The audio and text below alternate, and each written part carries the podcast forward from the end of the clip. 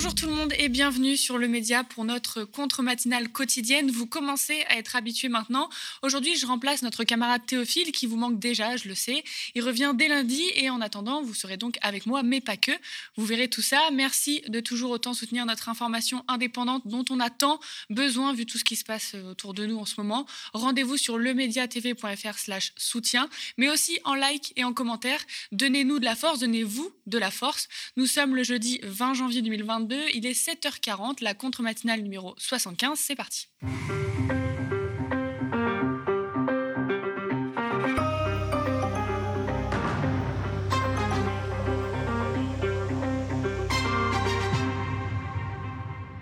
Aujourd'hui, on reviendra sur la manifestation de l'éducation prévue pour aujourd'hui et dont la préfecture a refusé la déclaration, mais aussi on accueillera David Guiraud pour parler de tout ce qui se passe au niveau de l'éducation élémentaire ou supérieure en ce moment. Que se passe-t-il pour nos jeunes? On débriefera tout ça. En attendant, c'est notre revue des unes, la titrologie. Gaspard Huliel, Emmanuel Macron, Joe Biden et EDF, si l'on devait résumer les unes de nos quotidiens nationaux d'aujourd'hui en quelques mots-clés, on pourrait bien citer ces quatre noms. Gaspard dans la nuit, c'est le titre douloureux du quotidien de centre-gauche Libération. Au, lendemain de la mort euh, tragique hein, dans un accident de ski de l'acteur Gaspard Huliel, étoile montante du cinéma français, Gaspard Huliel avait été révélé par le réalisateur André Téchiné dans le film Les Égarés.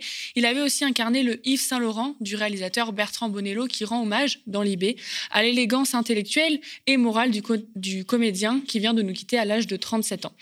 Les quotidiens L'Humanité et La Croix mettent tous les deux Joe Biden, le numéro 1 américain, à leur une. Pour quelle raison? Eh bien parce que ça fait exactement un an que Joe, Biden a été investi euh, comme 46e président des États-Unis. Joe Biden, décompromis à l'impuissance, titre le quotidien d'inspiration communiste L'Humanité. Joe Biden s'est privé des moyens de faire adopter une politique ambitieuse, considère l'UMA. Le journal décrit euh, le président comme un homme prisonnier de sa recherche du consensus, laquelle l'a fâché avec son aile gauche et avec une partie de l'électorat euh, afro-américain. Joe Biden enlisé, c'est le constat qui s'étale à la une du quotidien catholique La Croix.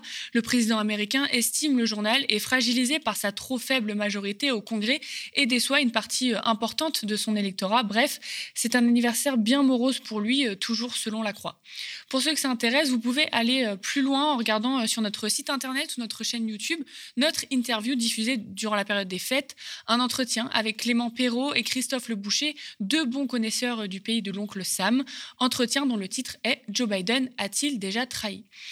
On connaissait les malheurs de Sophie, voici les malheurs d'EDF. Les déconvenus de l'énergéticien à capitaux publics majoritaires font la une du quotidien Le Monde qui titre Tarifs nucléaires financement, les déboires d'EDF. Le Monde a réussi à consulter un message interne rédigé par le PDG d'EDF, Jean-Bernard Lévy, qui évoque une succession de mauvaises nouvelles.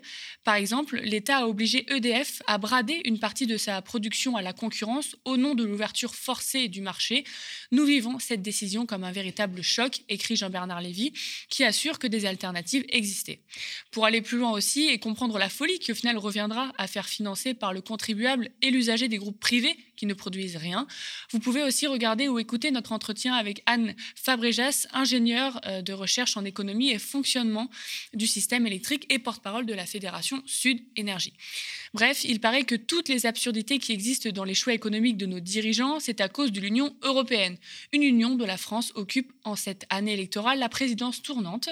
Emmanuel Macron était hier à Strasbourg pour prononcer son premier discours du président du Conseil de l'Union. Présidentiel, le pari européen de Macron, titre le Figaro euh, d'aujourd'hui.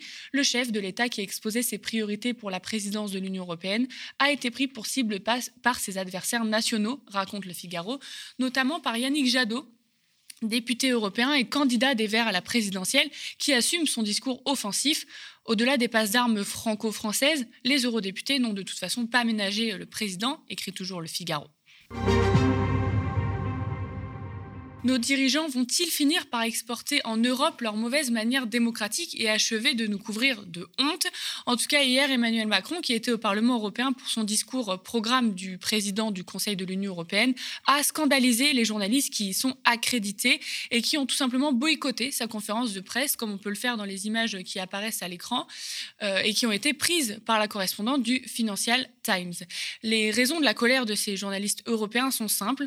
Emmanuel Macron a décidé de leur faire subir une sorte de point de presse sans possibilité de poser de questions. En gros, vous m'écoutez, vous prenez des notes et vous, avez, vous allez diffuser la bonne parole.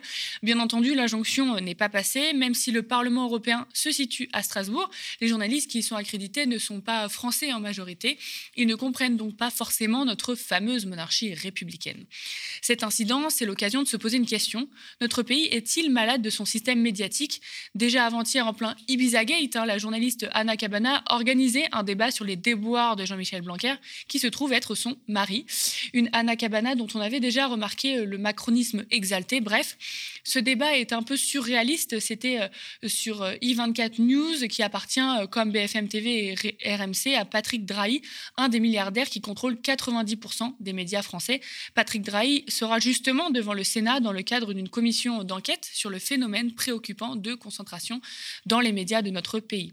Hier, c'est Vincent Bolloré qui a progressivement pris le contrôle du groupe Canal+, d'Europe 1, de Paris Match, du groupe Prisma Presse et d'autres encore, qui s'y est collé.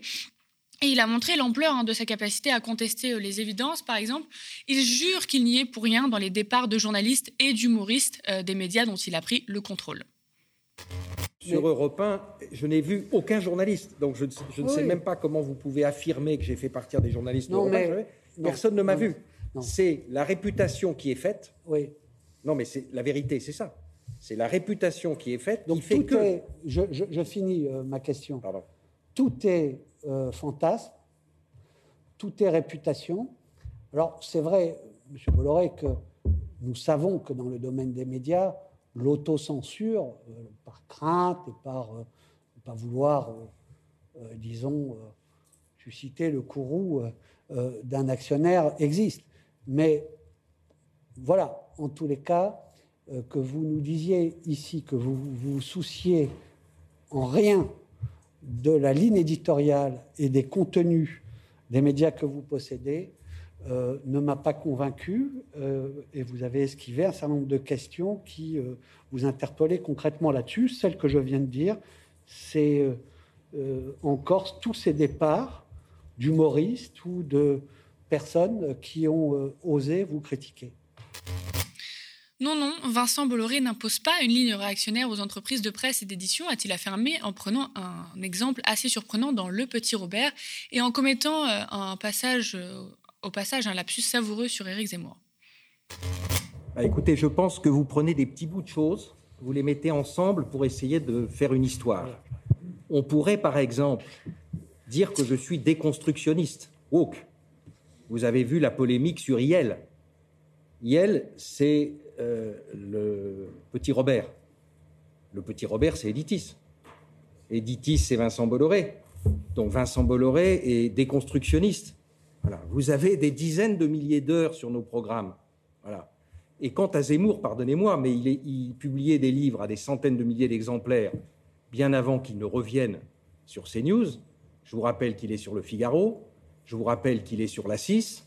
Et comme par hasard, c'est quand il est sur CNews que ça pose problème. Mais je redis, il y a tellement de courants de pensée dans nos livres, dans nos émissions. Moi, voilà, personne ne pensait, personne ne savait qu'il allait être président de la République. Franchement, c'est pas raisonnable. Un moment de vérité tout de même quand Vincent Bolloré, qui n'est pas un entrepreneur idéologique, évoque sa foi dans la rentabilité du secteur des médias, du divertissement et de la culture.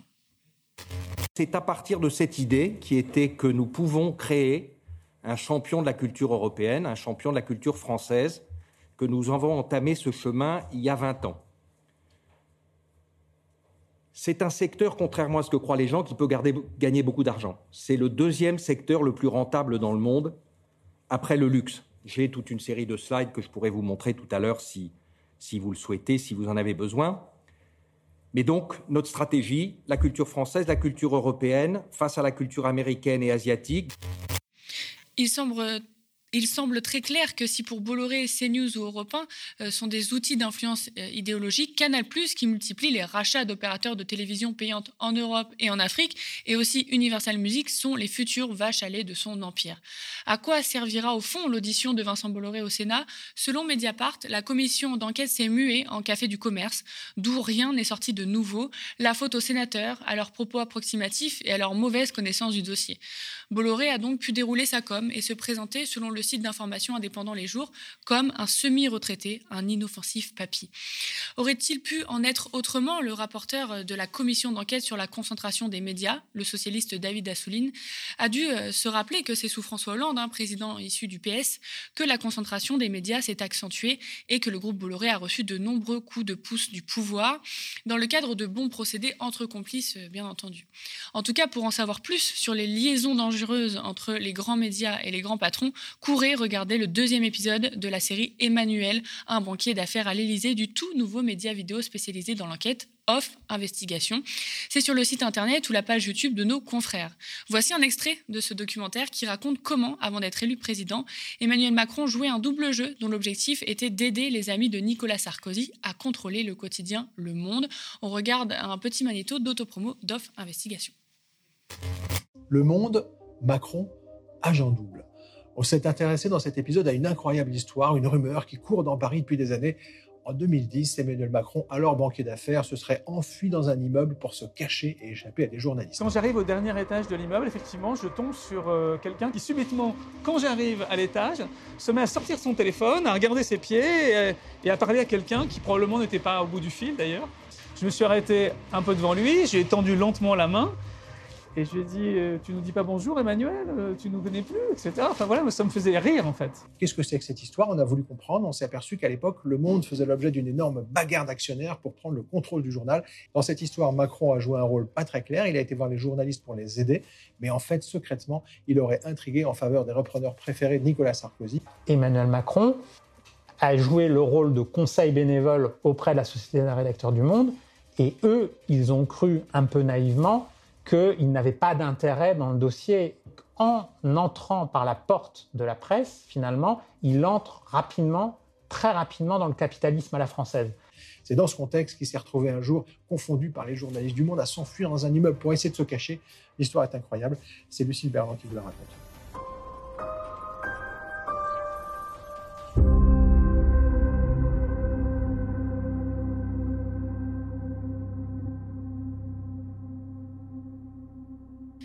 Bien entendu, on continuera à suivre euh, pour vous les auditions du Sénat sur la concentration des médias aux mains de quelques milliardaires. Et c'est aussi pour ces raisons qu'on vous martèle de soutenir la presse indépendante qui ne peut vivre que par vous. Aidez-nous à continuer les contre-matinales et nos autres contenus. Rendez-vous sur lemediatv.fr slash soutien pour faire un don ou encore mieux, devenir sociaux. Vous pouvez aussi liker et partager cette contre-matinale pour contrer les algos YouTube. Donnez-nous de la force. Donnez-vous de la force. Aujourd'hui, les personnels de l'éducation sont de nouveau en grève après la grève générale de jeudi dernier qui a rassemblé l'intersyndicale, les profs, les assistants d'éducation, les agents, l'inspection, les directions, les parents et les élèves. Mais pour aujourd'hui, la préfecture de Paris a refusé d'enregistrer la déclaration de manifester des organisations syndicales, raconte le syndicat Sud. Nous recevons aujourd'hui avec nous donc Maude Valéja, co-secrétaire fédérale de Sud Éducation. Bonjour Maude, est-ce que vous m'entendez? Bonjour, ouais, je vous entends très bien. Est-ce que, tout d'abord, est-ce que euh, vous maintenez euh, la manifestation d'aujourd'hui malgré la préfecture qui ne l'a pas enregistrée? Oui, oui, tout à fait. Euh, nous, pour nous, dès le début, c'était clair qu'on maintenait. Les personnels sont en grève aujourd'hui. C'était vraiment important qu'ils et elles puissent exprimer leur colère dans la rue aujourd'hui. Alors, l'excuse de la préfecture hein, qui, a, été donnée, c'est que le délai est supérieur à trois jours de manifester, mais vous avez l'habitude de ne pas respecter ce délai et ça ne dérange pas normalement. Oui, ça arrive régulièrement quand on pose une manifestation, par exemple, deux jours avant. Euh, là, c'est ça qu'il y a eu une manifestation jeudi d'ampleur. Il a fallu le temps que les organisations syndicales euh, se réunissent, que leurs instances se réunissent, de discuter. Et c'est vrai qu'on n'a pas pu déposer dans les trois jours, mais effectivement, c'est pas du tout un, souci. Euh, d'habitude, on a été très étonnés que le préfet nous réponde avec ce, délai-là. Et comment vous, pardon, comment vous interprétez et prenez cette nouvelle du coup? Bah, Pour nous, c'est vraiment un coup de force, une marque d'autoritarisme de la préfecture, parce que jeudi soir, les organisations syndicales sont reçues par le Premier ministre Castex et, Blanquer. Donc pour nous, c'est un, signal euh, positif. Les négociations sont ouvertes, il faut maintenir la pression. Et euh, dès la semaine suivante, sept jours après, on a euh, cette réponse-là du, préfet qui finalement nous a écrit hein, hier pour dire qu'il n'empêcherait pas la manifestation. Voilà. Donc c'est vraiment une façon d'imposer leur autorité et puis de, faire un, petit coup de force et puis de décrédibiliser les syndicats aussi. Il va pas, enfin, il ne va pas empêcher la manifestation, mais vous risquez quand même des amendes pour participation à une manifestation euh, non déclarée, non? Non, non, pas du tout. en fait, le, la, manifestation pourrait être réprimée, entre guillemets, mmh. si la préfecture estimait qu'il y avait un trouble à l'ordre public. Mais bon, a priori, voilà, on est sur une manifestation dans laquelle il n'y aura pas de trouble à l'ordre public. En tout cas, les organisations syndicales feront tout pour que ce, ne soit pas le cas. donc nous, on n'a pas du tout d'inquiétude pour la manifestation de cet après-midi. Mmh Et pour revenir aux raisons de la mobilisation, est-ce que la grève de la semaine dernière, elle a fait avancer sur vos revendications? Alors déjà, elle a permis aux, organisations syndicales d'être reçues par euh, le gouvernement et d'ouvrir un dialogue, ce qui était vraiment impossible depuis cinq ans avec le ministre Blanquer. Donc pour nous, ça c'est quand même un, premier élément qui est positif et qui permettra d'obtenir des avancées. Après, il y a eu une promesse sur la question des masques. Donc bon, bah, c'est vraiment un minimum pour nous parce que je pense qu'on était là le seul, euh, le seul secteur de la société qui travaillait sans que l'employeur ne fournisse de matériel de protection. Donc, euh, cependant, les, masques arriveront en janvier, ce qui est vraiment euh, tard, fin janvier.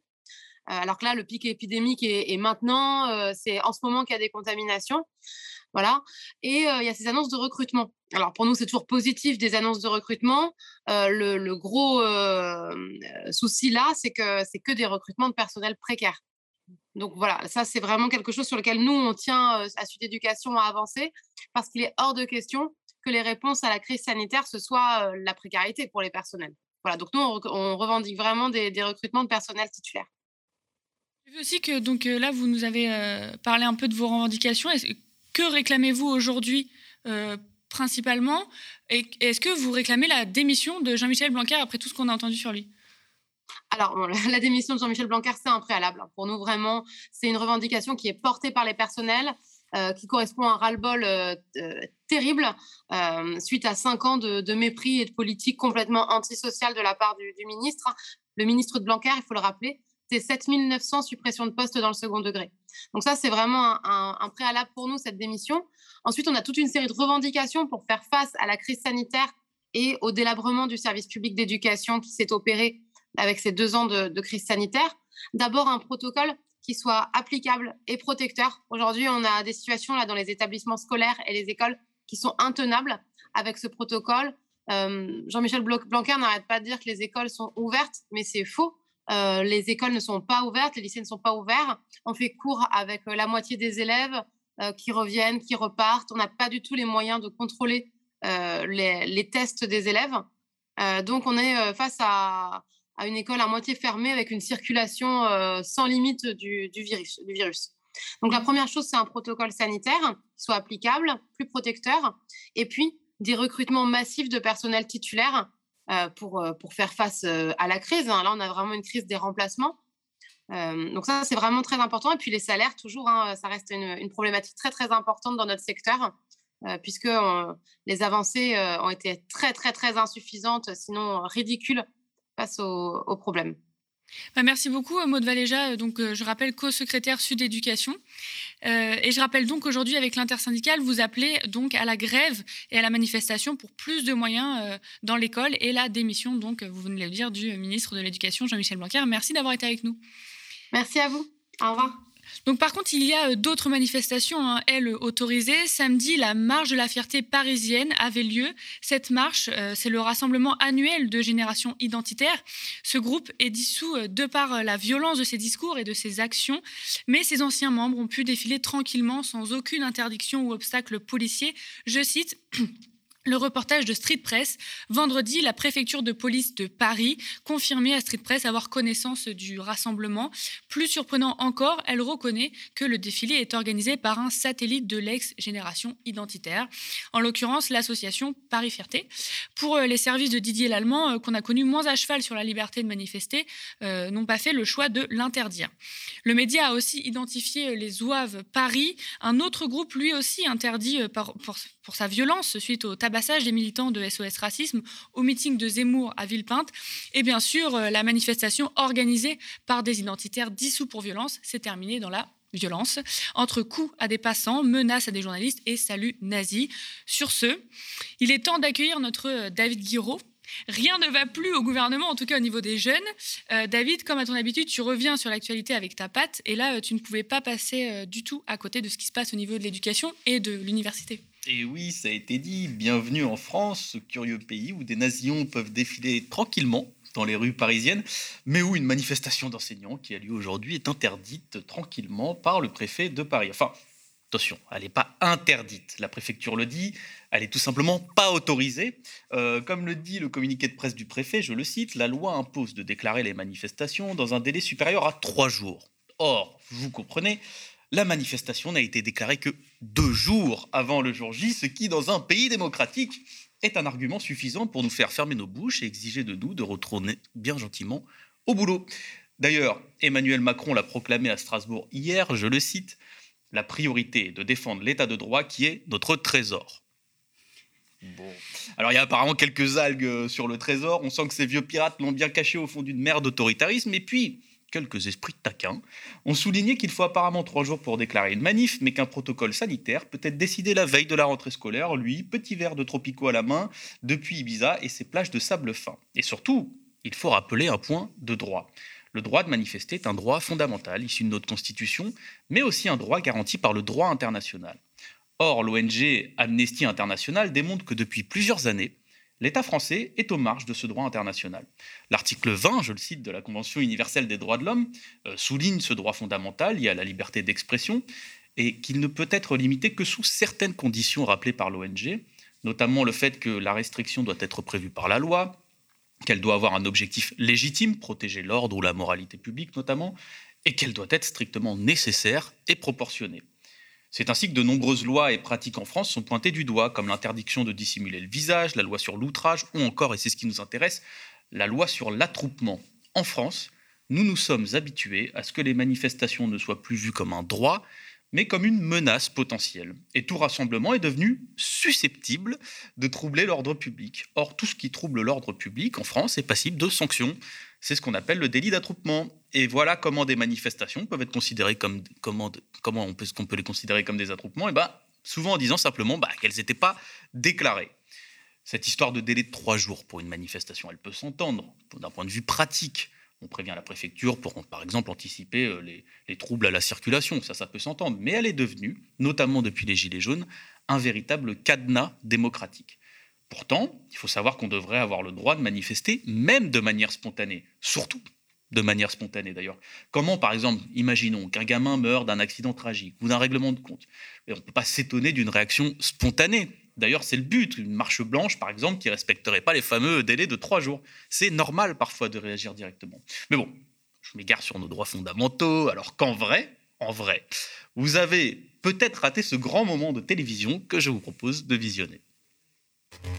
D'abord commencer par parler de cette crise politique hein, autour de Jean-Michel Blanquer, qui, est au cœur d'une tempête. Hier soir, Mediapart a révélé euh, qu'il euh, avait annoncé le nouveau protocole sanitaire d'avant la rentrée scolaire depuis Ibiza. Euh, et selon la SDJ du Parisien, cet après-midi, eh les deux auteurs de l'interview n'étaient absolument pas au courant de l'endroit où se trouvait Jean-Michel Blanquer sachant que tout ça intervient au moment où les syndicats appellent à une nouvelle journée de mobilisation euh, qui devrait avoir lieu euh, jeudi. Donc on va commencer par écouter ce qui s'est passé à l'Assemblée nationale cet après-midi. Euh, une question de la députée des Républicains Virginie Duby-Muller à l'Assemblée et à laquelle Jean-Michel Blanquer a répondu. Alors, bon, en soi, dans l'absolu, tout paraît normal dans cette séquence quand on ne sait pas. on se dit, bon, une journaliste parle de Jean-Michel Blanquer à Ibiza, normal. Bah oui, normal, sauf qu'il y, a juste un, léger souci, un, tout petit détail. Hein. Euh, le détail, c'est que la journaliste qui parle, eh ben, elle était elle aussi à Ibiza. Bah oui, puisque c'est la femme de Blanquer, en fait. Ils se sont mariés la semaine dernière et on en est là, en France, hein, la femme d'un ministre présente à Ibiza qui anime tranquille un débat sur la présence de son mari à Ibiza avec elle. Voilà, on est tranquille, on est peinard. Vous noterez d'ailleurs, c'est un fait à noter, hein, que les autres intervenants sont là enfoncés dans leur chaise comme des radis qui poussent au soleil, en train de faire semblant que tout est normal, pépère, les gars. Franchement, je crois que si on creuse un tout petit peu plus profond, on va trouver du pétrole. Ah. Alors attendez, on me signale dans l'oreillette qu'en fait le pétrole a déjà été trouvé. C'était il y a quelque temps à l'époque où Madame était sur BFM TV. Écoutez plutôt. Dans, dans, ce mode de fonctionnement euh, nouveau en Macronie, il y a une chose, c'est qu'il faut savoir que le président de la République, il impressionne tout le monde autour de lui. Non, mais quand je vous dis ça, c'est pas, non, c'est pas un petit sujet politique. C'est-à-dire qu'il impressionne, députés sont les petits enfants. Et ses conseillers et les ministres et cette et cette, au fond, ils sont tous bluffés. Mais au lieu de d'être facteur, si vous voulez, d'une d'une belle et saine émulation, eh bien, euh, le, ce caractère impressionnant du président de la République paralyse le système. C'est-à-dire qu'en fait, ils ont tous, ils ont, ils ont tous au fond une forme de sidération parce que parce que il est exceptionnel, Emmanuel oui, Macron. Et eh oui, vous avez compris le point faible de Macron. Hein. Trop fort, trop fort Macron, trop génial, trop beau, trop pipou. Même qu'il a un ministre de l'Éducation qui lui plaît plutôt pas mal. Voilà, on en est là. Un sacré Jean-Michel Blanquer quand même. Il nous aura fait vivre des grands moments ces dernières semaines. Mais je vous rassure, face à cette cabale injuste et odieuse, comme le disent les macronistes, heureusement, quelques vaillants soldats ont su défendre le soldat Blanquer. Avec honneur, avec bravoure, Blanquer est en effet vaillamment défendu par les siens, ceux qui nous soutiennent depuis le début, ceux qui ne l'ont jamais lâché. Bah, les fachos, écoutez, regardez. Je vais vous dire, euh, moi j'ai remarqué que dans tous les articles, et dans tous les sujets à la radio que j'ai entendus, euh, y compris sur cette sombre affaire d'Ibiza dont on se fout, mais éperdument, je veux dire, je croyais qu'on avait de la technologie maintenant, donc qui travaille à Ibiza ou sur la Lune. Personnellement, ça m'est tout à fait égal. Mais j'ai remarqué que dans tous les articles, il est question de ce colloque qu'il a ouvert, le colloque anti-woke à la Sorbonne. Et moi, j'ai été ravi qu'il l'ouvre. Et bien entendu, contrairement à ce que disent les profs, ou certains profs, pardon, je ne vais pas faire d'amalgame, il n'a pas, euh, il n'a pas assisté à tout le colloque, car oui, il y avait certainement beaucoup d'autres choses à faire, mais il a fait l'ouverture de ce colloque et moi j'en étais absolument ravi. Mais moi je pense que c'est, on lui fait aussi payer cela et c'est vraiment misérable cette polémique sur Ibiza et je pense que les profs ne le lâcheront pas faut arrêter la langue de bois. Évidemment que derrière, il y a des considérations politiques. C'est une grève, évidemment, politique. Il y a les syndicats qui représentent pas grand-chose au sein de l'éducation nationale. Les enseignants, ça représente 10 à 20 des enseignants qui essayent finalement de se redorer une image contre Jean-Michel Blanquer qu'il euh, considère comme étant un ennemi politique. Et vous voyez bien que sur le spectre politique, que ce soit à gauche ou sur la droite de la droite, on est en pleine présidentielle. On vit Jean-Michel Blanquer, qui est plutôt un bon ministre, qui est plutôt, qui a plutôt été pendant des années un chouchou d'Emmanuel Macron, et on essaie de le déstabiliser. J'ai l'impression que l'anti-wokisme, c'est quelque chose qui lie fortement euh, notre ministre. Ben oui, il y a comme une solidarité. Hein. Ils sont mm. toujours fidèles au poste, euh, les fachos, toujours là pour briser une bonne grève. Il faut dire que Blanquer, c'est vrai que c'est un peu leur chouchou. Hein. Lui qui lutte avec ardeur contre l'islamo-gauchisme, le wokisme, l'islamisme, tout ce qu'en isme en fait. Hein, il est comme ça, Jean-Michel Blanquer. Oui, oui, c'est lui. Il combat, c'est comme ça, c'est dans sa nature. D'ailleurs, il combat tellement fort qu'à peine rentré d'Ibiza, il a tout juste eu le temps de troquer son maillot de bain pour le costard qui fonçait déjà, effectivement, début janvier, en pleine crise sanitaire dans les écoles, 50 000 contaminations dès la première semaine, officiellement, il y en avait plus, à un colloque contre le wokisme. C'était ça l'urgence. Alors si vous vous demandez pourquoi les fachos le défendent, c'est peut-être tout simplement parce qu'il est un des leurs, je fais cette supposition, un de ceux qui, au passage, crachent sur les syndicats et les revendications des enseignants depuis des années. Et dans cette farce monumentale, il y a des oubliés.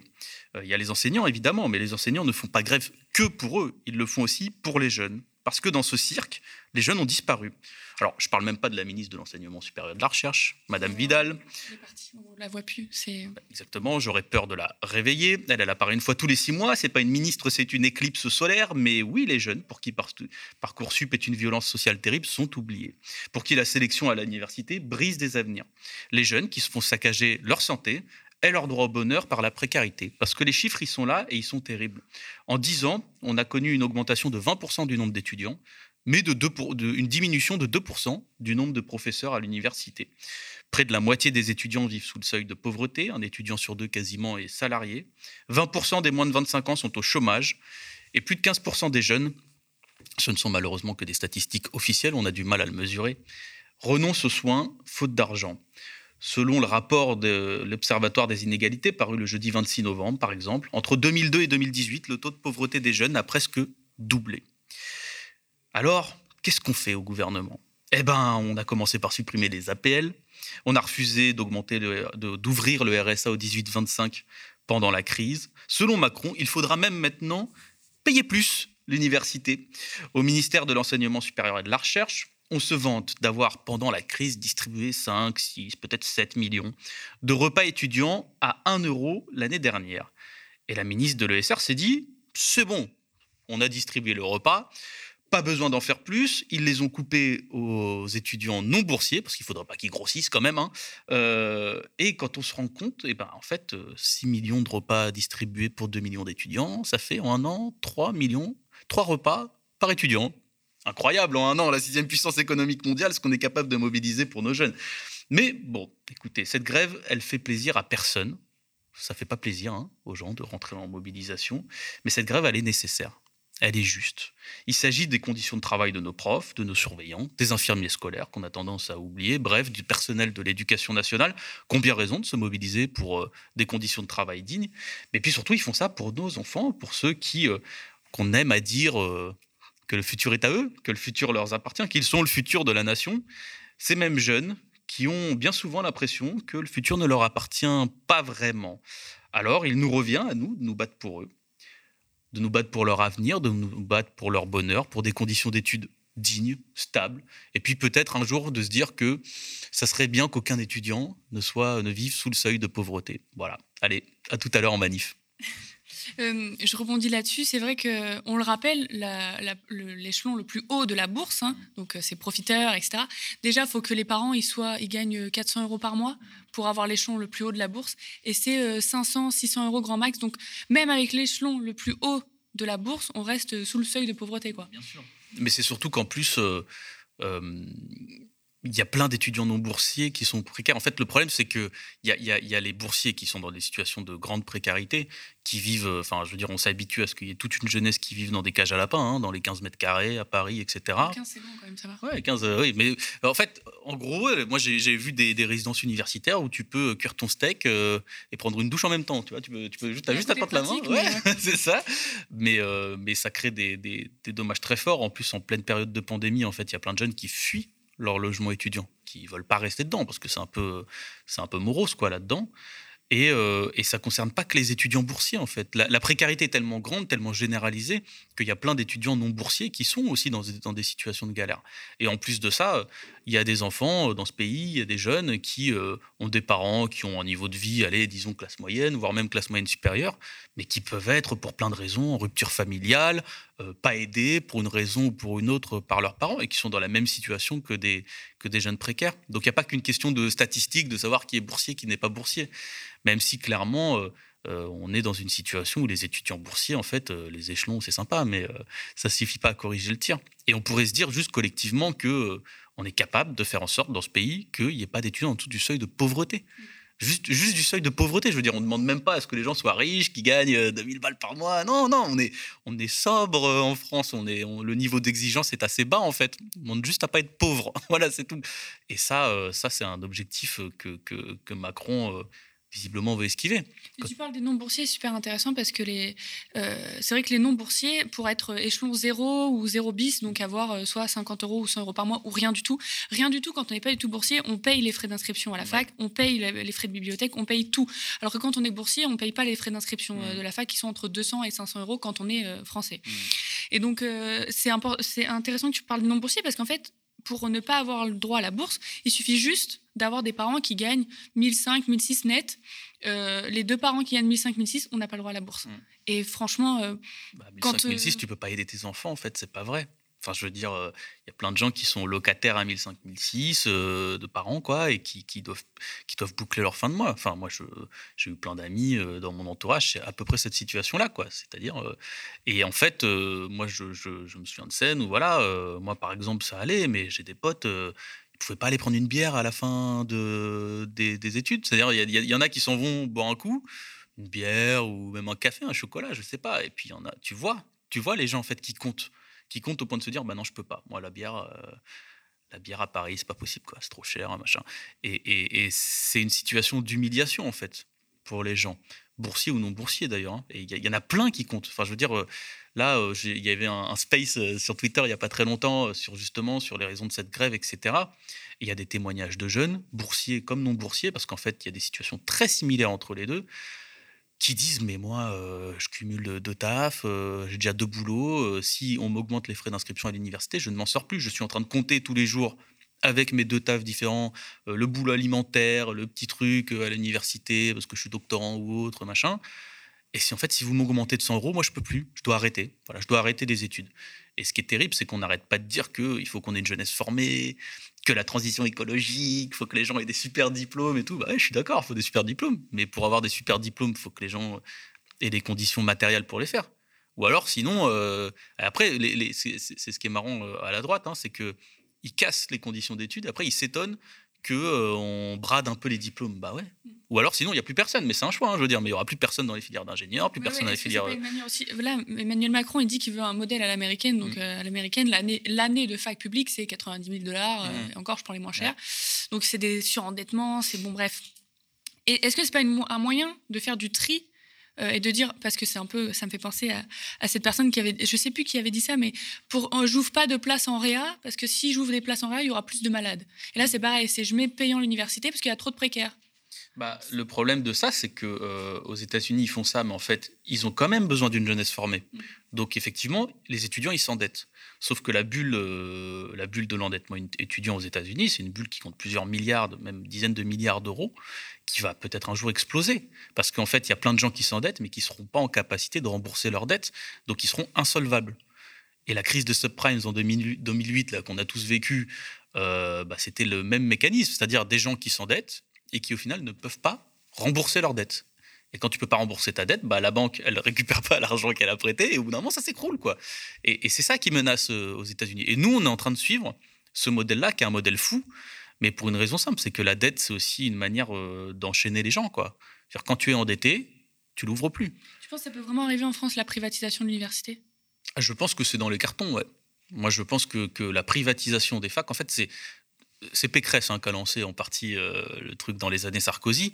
Euh, ça commence, en fait, ça a déjà commencé par ce qu'on appelle la loi d'autonomie et de responsabilisation des universités. Tu sais, on dit aux établissements publics, mais à tous les, en fait, à tous les établissements publics, hein, ça concerne les facs, tu peux dire ça à la poste, toujours le même discours, il faut il faut donner plus de liberté, mais aussi plus de responsabilité.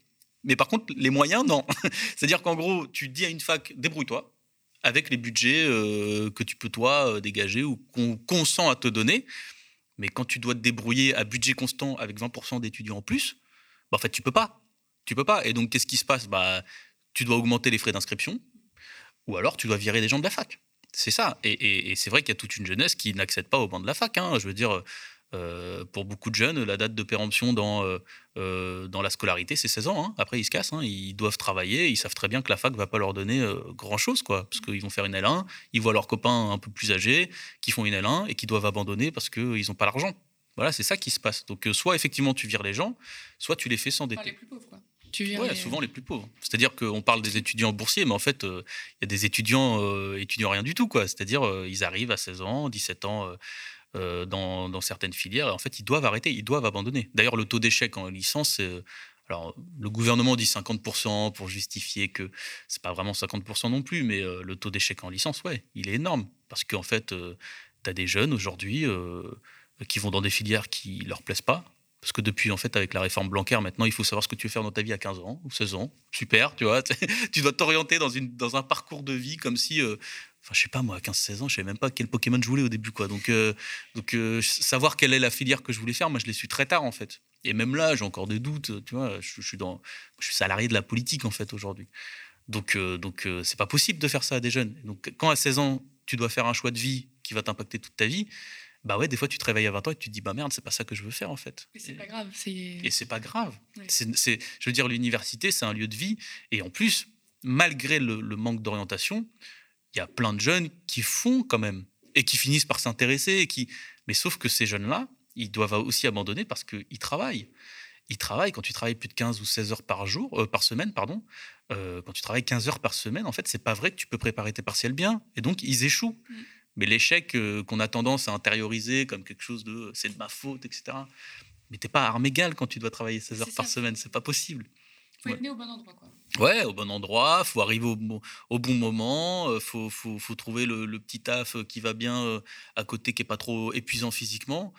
Et en fait, voilà. Et, et, tu te retrouves avec une génération de jeunes qui n'a plus le temps de rien, et qui donc doit faire des choix. Quoi. En permanence, il faut faire des choix. Il faut choisir entre euh, le boulot euh, et les amis, les amis euh, et la relation amoureuse. Je veux dire, c'est pas rien. hein. Mm. Il y a plein de gens qui, qui, qui... enfin, c'est pas des hasards si par exemple les, les relations amoureuses euh, sont difficiles quand on arrive à l'université avec un boulot. C'est parce que juste on n'a pas le temps d'être heureux en fait, et, et- et- et ça se ressent sur les relations avec les autres. Il y a plein de gens qui sont qui, qui perdent leurs amis euh, euh, et, et ça devient interpersonnel. Tu sais, les amis disent ouais t'es jamais là et tout. Enfin, ouais mais je bosse, alors on s'engueule. de suivant d'où tu viens, donc souvent les mêmes, hein, les classes moyennes, les classes prolétaires, etc. Euh, tu as la pression aussi familiale de mais pourquoi tu fais des études, Ouais. tu perds ton temps, ton argent, euh, fais un vrai métier euh, tout de suite. Pourquoi Quoi. tu fais de l'histoire Pourquoi tu fais de la sociologie Ouais. Pourquoi tu faut gérer avec tous ces paramètres en même temps. Quoi, donc, Bah, euh, c'est des injonctions contradictoires. Ouais. Mais de toute façon, euh, à la fac, euh, moi, c'est le premier truc que j'ai vu. C'est on nous dit, euh, faut que vous soyez un bon citoyen dans la cité, etc. faut toujours être investi. on valorise l'engagement. Et puis, en fait, quand tu te mobilises pour tes conditions d'études, on te dit c'est- qu'il faut pas faire ça. À chaque université, chaque mouvement de grève, chaque mouvement, même de, de- où tu revendiques des choses, on te dit, ah non, c'est pas comme ça. Tu vois. Et on se retrouve dans des situations, en fait, à Nanterre, euh, il y a encore 60 jeunes euh, qui, sont, qui sont sans fac. Alors, eux, ils ont même, ils sont même pas de fac, quoi. Et euh, l'université leur dit non, non, mais c'est pas comme ça en fait. Faut pas occuper les bureaux de la présidence. Au début, ils l'ont demandé gentiment. hein. Alors, ils demandent gentiment non, faut pas faire ça. Ils commencent à hausser un peu le ton. Non, faut pas hausser le ton. On- bah, du coup, on occupe la fac. Qu'est-ce que tu veux qu'on fasse d'autre? Non, faut pas occuper la fac, c'est pas bien. Euh, on- ils ouvrent des négociations. Non, faut pas ouvrir des négociations. Il y a un moment en fait, il faut faire quoi? Sois jeune et tais-toi. Ouais, c'est ça, voilà, ferme-la. Et c'est la, la- c'est la fameuse image de De Gaulle, là, en mai 68, qui, qui, couvre, euh, qui couvre la bouche d'un, je crois que c'est d'un jeune, d'un étudiant, il me semble. C'est, c'est ça, quoi. Mm. C'est, en fait, sois jeune et, et- et boucle-la. Sauf qu'il y a des gens qui acceptent pas ça et qui ont compris qu'en fait, euh, sous Macron, c'est particulièrement vrai. On, on obtient des choses qu'en gueulant, en fait. Et on- n'a pas d'autre choix que gueuler. Ça fait plaisir à personne de rater euh, des semaines de cours, des partiels, des machins. Bah oui. Mais il y a que comme ça. Il y a- je pense là, vu les sans fac, vu le nombre de jours qu'ils occupent, à mon avis, ils vont devoir. euh, Bah, il y en a plein qui, qui vont devoir redoubler. Et, et en fait, redoubler pour les plus précaires, c'est abandonner. Mm. Parce que la famille, elle t'aide pour un an, mais elle peut pas t'aider forcément pour deux. t'as une période. Ouais, il y a, c'est, une tu- date de tu- péremption Tu dans les crois au pouvoir de gueuler, comme tu dis, de, Ouais. de demander des droits. Donc cet après-midi, tu seras en À manif. la manif, ouais, j'irai. J'irai cet après-midi euh, à la manifestation. Il y a que ça qui marche. Euh, Là, là euh, fran- franchement, euh, les jeunes, il faut se rendre compte quand même qu'on a commencé à parler des jeunes pendant la crise sanitaire. Ça faisait des mois. hein. Enfin, moi, je voyais, je voyais des appels à l'aide des- des- et je reçois encore des témoignages de jeunes qui n'en peuvent plus. hein. Mais euh, on a commencé à en parler quand il y a eu des affaires de suicide, en fait. Quand les médias ont commencé à se rendre compte qu'il y a des jeunes qui se suicidaient. Et en plus, c'est terrible parce que quand euh, le message qu'on renvoie implicitement aux jeunes, c'est qu'il n'y a que le suicide qui fait euh, avancer les choses, bah, il y a des jeunes qui se disent ah bah, peut-être moi aussi, je vais alerter euh, comme ça. quoi. Enfin, je veux dire, c'est terrible. Il n'y a, rien de plus destructeur que ça. Donc, euh, donc en fait, qu'est-ce qu'il nous reste? Bah, Il ne nous reste plus qu'à gueuler. Moi, je suis, pour, je suis pour le fait de gueuler. Moi, je suis pour le fait de. Bah oui, s'il faut bloquer la fac, on bloque la fac. En fait, on- les gens n'en peuvent plus. Et, et encore une fois, ça fait pas plaisir. Je veux dire, parce que c'est vrai que là, il y a une grève dans l'éducation. Les parents d'élèves, ils sont là, Pff, encore, qu'est-ce que je fais de mes gamins aujourd'hui, machin. Mais, euh, mais ils n'ont pas le choix, en fait, les profs. Dire, Pour une fois, ils sont pas mal mobilisés quand même, les Ouais. parents. Oui, oui, non, mais c'est sûr, bah, parce qu'ils n'en peuvent plus non plus. Ouais. Mais euh, c'est juste qu'on n'a pas le choix. Tout le monde, enfin, franchement, la plupart des, des, des, des gens qui sont en grève ou autres aimeraient bien euh, que leurs revendications, ou même qu'il y ait des négociations à partir d'un dialogue, ou voilà, on se retrouve dans la salle avec le patron, ou on se retrouve dans la salle avec le ministre, on dit ça, ça marche pas, on peut pas fonctionner comme ça, on n'y arrive plus, et que le ministre ou le patron se disent bon d'accord, ok, je vais voir, je vais peut-être pas tout prendre, mais je vais voir, etc. Ça se passe jamais comme ça, jamais spontanément. Les gens qui nous dirigent nous disent oh bah d'accord, vous avez peut-être raison. Non, faut soit un scandale, faut soit un coup d'éclat, faut soit une grève, faut soit un rapport de force. Mais malheureusement, on est dans un pays où ouais ça ça et c'est comme ça partout dans le monde. hein, où les choses elles bougent pas si tu te mobilises pas. Donc moi c'est pour ça que je soutiens la grève. Bah, faut, faut, ouais, faut prendre en compte l'expertise de terrain. D'ailleurs, je vous renvoie sur les anciennes contre-matinales où on a beaucoup parlé des universités, beaucoup parlé des, des écoles, etc., où on entend justement euh, des, des gens du terrain. Merci David. Merci à toi. Merci beaucoup euh, d'avoir suivi cette édition. hein. Déjà, euh, tant de matins partagés avec vous. Vous qui avez choisi de nous soutenir, merci beaucoup. C'est grâce à vous qu'on tient. Donc, vous pouvez, hein, je le disais, nous soutenir. Un média indépendant et une information différente. Rendez-vous sur lemediatv.fr soutien. Et bien sûr, en like et en commentaire, hein, on salue tous Cory, mais aussi toute l'équipe derrière que vous ne voyez pas et sans qui euh, cette matinale n'existerait pas. Merci de m'avoir euh, accueilli aujourd'hui. Demain, vous retrouverez euh, Nadia pour une nouvelle contre-matinale. Spectateurs, abonnés, donateurs et sociaux, on vous dit à demain.